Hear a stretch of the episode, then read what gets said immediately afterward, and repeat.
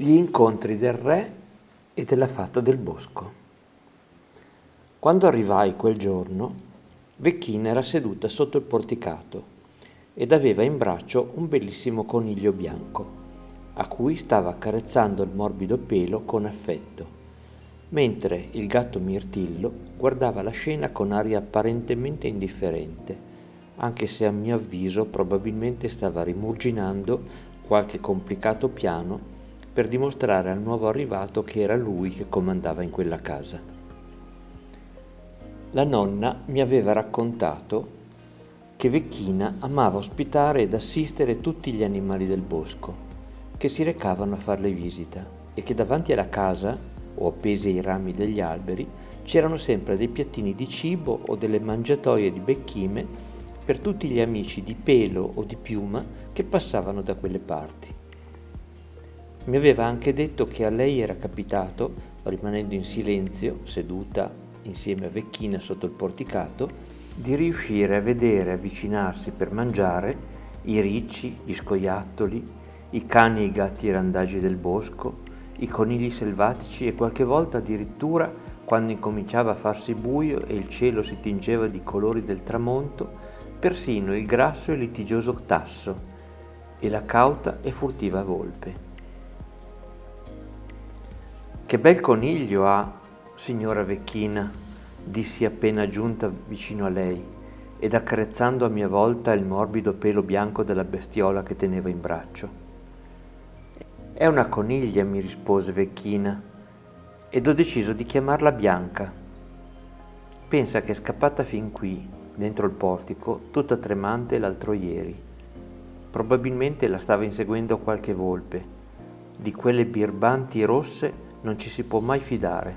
Appena possono addentare qualche cosa, anche se hanno appena mangiato, non si lasciano scappare l'occasione. Bianca era così spaventata e terrorizzata per la brutta avventura che quando sono uscita per vedere come mai c'era tutto quel trambusto, era ancora paralizzata per la paura. Così l'ho presa in braccio e l'ho coccolata fino a quando si è tranquillizzata. Poi le ho dato una bella carota che ha mangiato con appetito e così la paura è passata del tutto. In cambio di tutte queste attenzioni, ieri sera mi ha raccontato una bellissima fiaba che ho deciso di raccontarti a mia volta. Quale? risposi incuriosita e un po' incredula del fatto che la coniglietta potesse raccontare e parlare come fanno gli uomini. Beh, esordì Vicchina, con gli occhi ridenti di chi sta raccontando qualche cosa di incredibile. Quella parla di, degli incontri tra il re e la fata del bosco segreto. Ma ti dirò di più. Mentre la raccontava, aveva quasi preso l'aspetto di una ragazzina bellissima e con i capelli così chiari da sembrare bianchi. Ciò può accadere, anche, quando, anche se tu non ci credi, solamente quando è molto tranquilla e rilassata e non ci sono estranei e persone incredule in giro. Naturalmente, se ci fosse stato qualche estraneo nascosto, quando ciò è successo, egli avrebbe visto una semplice coniglietta e al posto delle sue parole avrebbe sentito il suo squittire. Una volta, in verità, poteva anche succedere il contrario, per esempio che le donne e le bambine si trasformassero in graziosi animaletti, ma a te questo non succederà certamente, almeno per un bel po' di tempo. E poi ormai cose di questo genere sono passate di moda e non avvengono quasi più. In effetti non è neanche del tutto esatto dire che certe cose si deve credere. Sarebbe forse meglio dire che bisogna sentirle e magari vederle, come ti ho già detto, ma sia ben chiaro che bisogna sentire e vedere in modo diverso da come vedono e sentono le persone normali, che sentono e vedono solamente l'aspetto esterno delle cose. Ma per te ci vorrà ancora molto tempo e soprattutto dovrò raccontarti ancora tante fiabe, sperando che tu capisca i loro messaggi segreti e che essi ti aiutino a credere, a sentire e magari a vedere più di quanto tu non creda, senta e veda oggi. Per tornare alla storia della scorsa notte, devi sapere che Bianca mi raccontò, o se vuoi, per chi non riesce a credere che ciò possa succedere dato che non è logico, mi fece ricordare con i suoi teneri versettini un'antica fiaba che racconta di una terra rigogliosa, fertile e poco conosciuta dagli stranieri, i confini della quale erano segnati da una fittissima foresta e da paludi invalicabili a chi non conoscesse esattamente i pochi punti di passaggio. In questa terra si viveva secondo le leggi delle genti antiche in armonia con il divino e con tutte le entità fatate che popolavano quei boschi. La terra era ricca, la selvaggina abbondante, l'acqua del fiume purissima.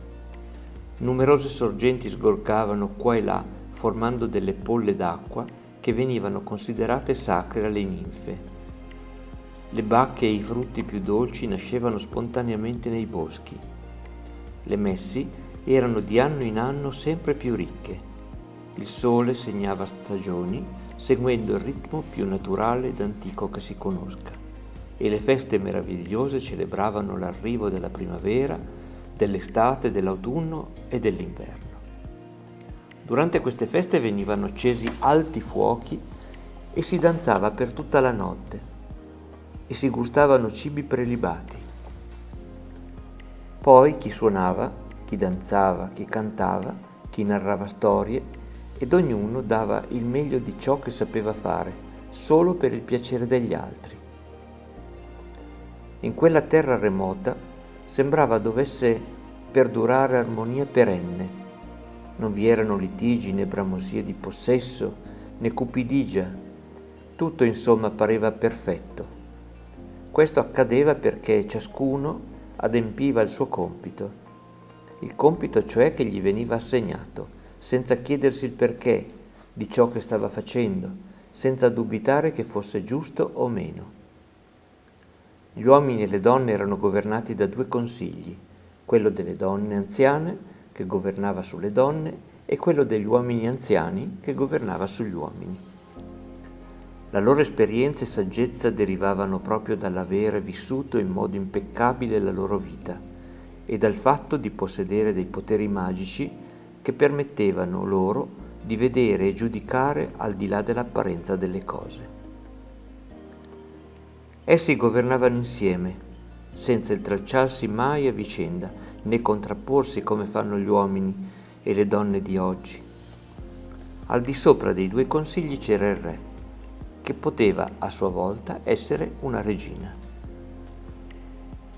La scelta del re o della regina si diceva venisse effettuata dai due consigli riuniti. Ma se ad essere scelto era un re e quindi un uomo, la sua potestà doveva essere confermata anche dalle fate e dal mondo incantato doveva rispondere ogni anno del suo agire. Questa conferma di potere doveva esserci anche se veniva scelta una regina, ma sembra che le regine fossero quasi sempre ben volute dalle fate. Per tale motivo le regine difficilmente erravano, dato che quelle magiche creature si premuravano di consigliarle assai frequentemente. All'inizio della primavera il re si recava quindi nel bosco segreto, procedendo lungo un sentiero che solo a lui era dato conoscere.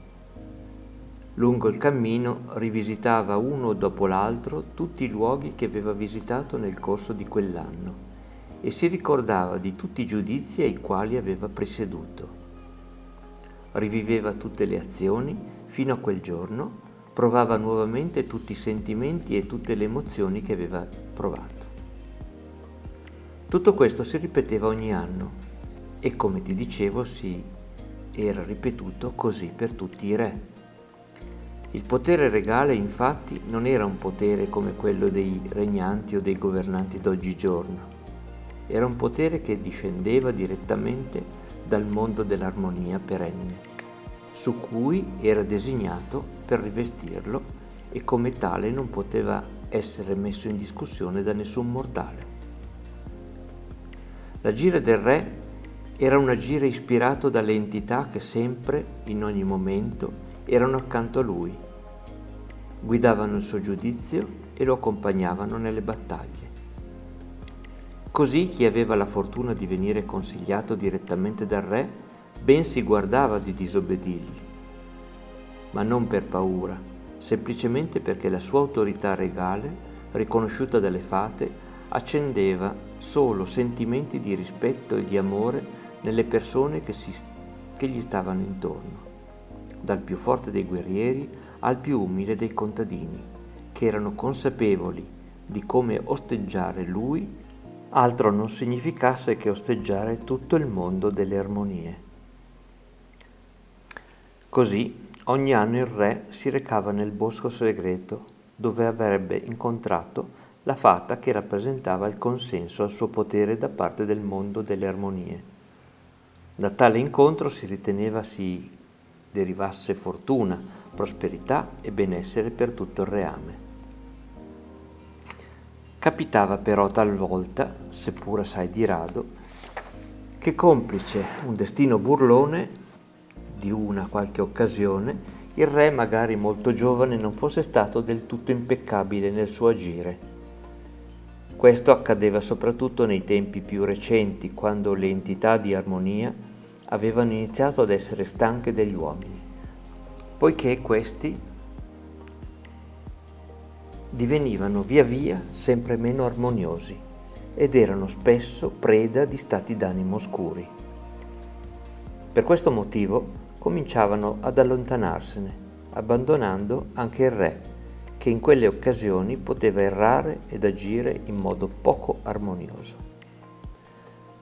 Se così era, anziché una fanciulla dall'aspetto soave, avrebbe trovato ad attenderlo accanto alla fonte sacra una vecchia nebegera dall'aspetto brutto come le colpe delle quali si era macchiato, che avrebbe sostituito i baci e le languide carezze della fata, con la quale avrebbe dovuto congiungersi, con bastonate e rimbrotti. Il re di cui ci stiamo parlando, dopo il primo anno del suo regno, se ne andava fischiettando lungo il sentiero delle fate, quando ecco si ricordò di come, quasi un anno prima, avesse maltrattato il suo cavallo, che rifiutava di inoltrarsi in una palude minacciosa. Con quel rifiuto probabilmente l'animale aveva salvato la vita, la vita del re, ma questi, lungi dall'essere riconoscente, l'aveva frustato a lungo perché avanzasse nell'acqua bassa dal pericoloso fondale di sabbie mobili. Arrivato che fu alla fonte, il re trovò ad attenderlo una vecchia sdentata, dall'aspetto terribile, i capelli bianchi ritti in testa, sugli occhi che parevano fiammeggiare, le vesti ridotte a stracci scuri, con due braccia che sarebbero state degne del più muscoloso tra i guerrieri del regno. Ella prese a rincorrerlo maneggiando un nodoso bastone, mentre il re, che cercava di ripararsi la testa con le mani, correva qua e là zizzagando tra i cespugli, promettendo che non l'avrebbe mai fatto mai più. Ah sì? fece lei, smettendo di rincorrerlo. Va bene.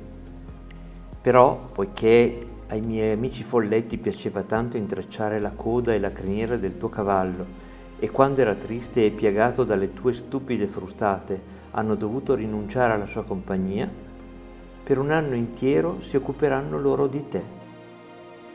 Detto fatto, scomparve. Il re tornò verso casa zoppicando lentamente, malconcio per i colpi ricevuti. Quella notte sentì un ridacchiare sommerso ai piedi del suo letto. Delle manine che lo toccavano qua e là e dei minuscoli piedini che gli saltavano sulla pancia. Poi qualcuno prese a tirargli con veemenza i capelli un po' a destra e un po' a sinistra. Il mattino dopo si ritrovò con la testa ricoperta di corte treccioline, a ciascuna delle quali era appeso un campanellino. Per ricordarsi i doveri di un sovrano, aveva detto una, una vocina. Perse quasi tutta la mattina per disfarle, ma il mattino dopo c'erano ancora. E così fu per un anno, durante il quale il grano non poté essere raccolto poiché al posto delle spighe la sommità di ogni piantina presentava una corta trecciolina. Un'altra volta il re, mentre camminava lungo il sentiero segreto, rammentò come avesse volutamente ignorato l'opinione di una delle anziane del consiglio, delle donne, poiché riteneva che il parere di una donna avesse in fondo ben poca importanza e che un vero re avrebbe potuto benissimo farne a meno. Ahimè, ad attenderlo alla fonte c'era ancora la vecchia con il suo bastone, ancora più nodoso, che lo rincorse malmenandolo per un bel pezzo. Quando ormai il re era sfinito dal gran correre intorno, ridendo gli disse, visto che non ti piace ascoltare i consigli delle donne, per un anno farai sempre quello che ti consiglieranno di fare. E scomparve. Quella notte si fu coricato e stava iniziando ad addormentarsi.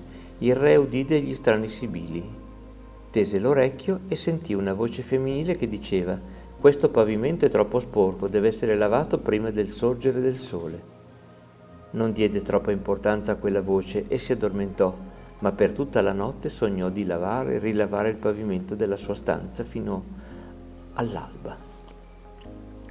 Il mattino dopo era sfinito come se avesse davvero lavato tutta la notte. Osservò il pavimento accorgendosi con sorpresa che era lucido e pulito come non era mai stato. Si racconta che le cameriere del castello fossero rimaste assai stupite di questo fatto. La notte successiva udì di nuovo una voce femminile che diceva le lenzuola di questo letto sono sporche, bisogna lavarle prima del sorgere del sole. Per tutta la notte sognò di lavare e rilavare le lenzuola del suo letto e quando si svegliò la mattina dopo era sfinito, ma le lenzuola del suo letto erano bianche e pulite come non lo erano mai state. Nuovamente le sue cameriere si stupirono e si chiesero chi facesse il loro abituale lavoro. Così per un intero anno il re sognò di lucidare tutti i soprammobili della, regi- della reggia o di battere tutti i tappeti della sala del trono, o di lavare tutte le pentole e i piatti del castello dopo una cena con moltissimi invitati, e così via. Ogni mattina si svegliava stanchissimo, ma le cameriere del palazzo erano felici poiché per tutto l'anno dovettero lavorare ben poco. Nel regno quell'anno ci furono raccolti scarsi e pochi lavori nei campi, per il motivo che tutti gli uomini del reame furono presi da una strana frenesia che li portava ad occuparsi quasi esclusivamente delle faccende domestiche, al punto che nei regni vicini si prese a dire che essi si fossero effemminati. Ma le donne del reame di ciò furono ben contente, poiché per quell'anno ebbero ben poche incombenze da sbrigare.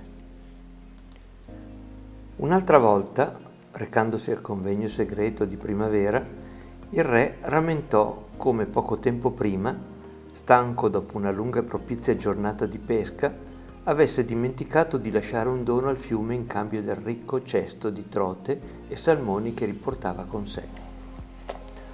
Giunto alla fonte vi trovò la vecchia Nerbuta, che prese a rincorrerlo per bastonarlo non appena lo vide di lontano. Il re aveva un bel protestare per la sua innocenza adducendo la stanchezza come sua scusante. La vecchia non volle sentir ragioni. Quando l'ebbe malmenato per bene, gli disse non hai voluto lasciare il dono al fiume e il fiume non avrà più doni per te e per i tuoi sudditi.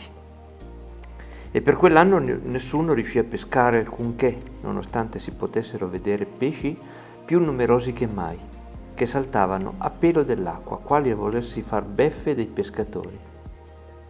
Non solo, ma le reti rimanevano spesso impigliate nelle alghe, rompendosi irrimediabilmente, oppure costringendo il loro possessore a un bel tuffo per liberarle. Quando venivano ritirate senza incidenti erano colme delle cose più strane, sassi, gusci di conchiglia vuoti, giunchi, rami dei tronchi d'albero.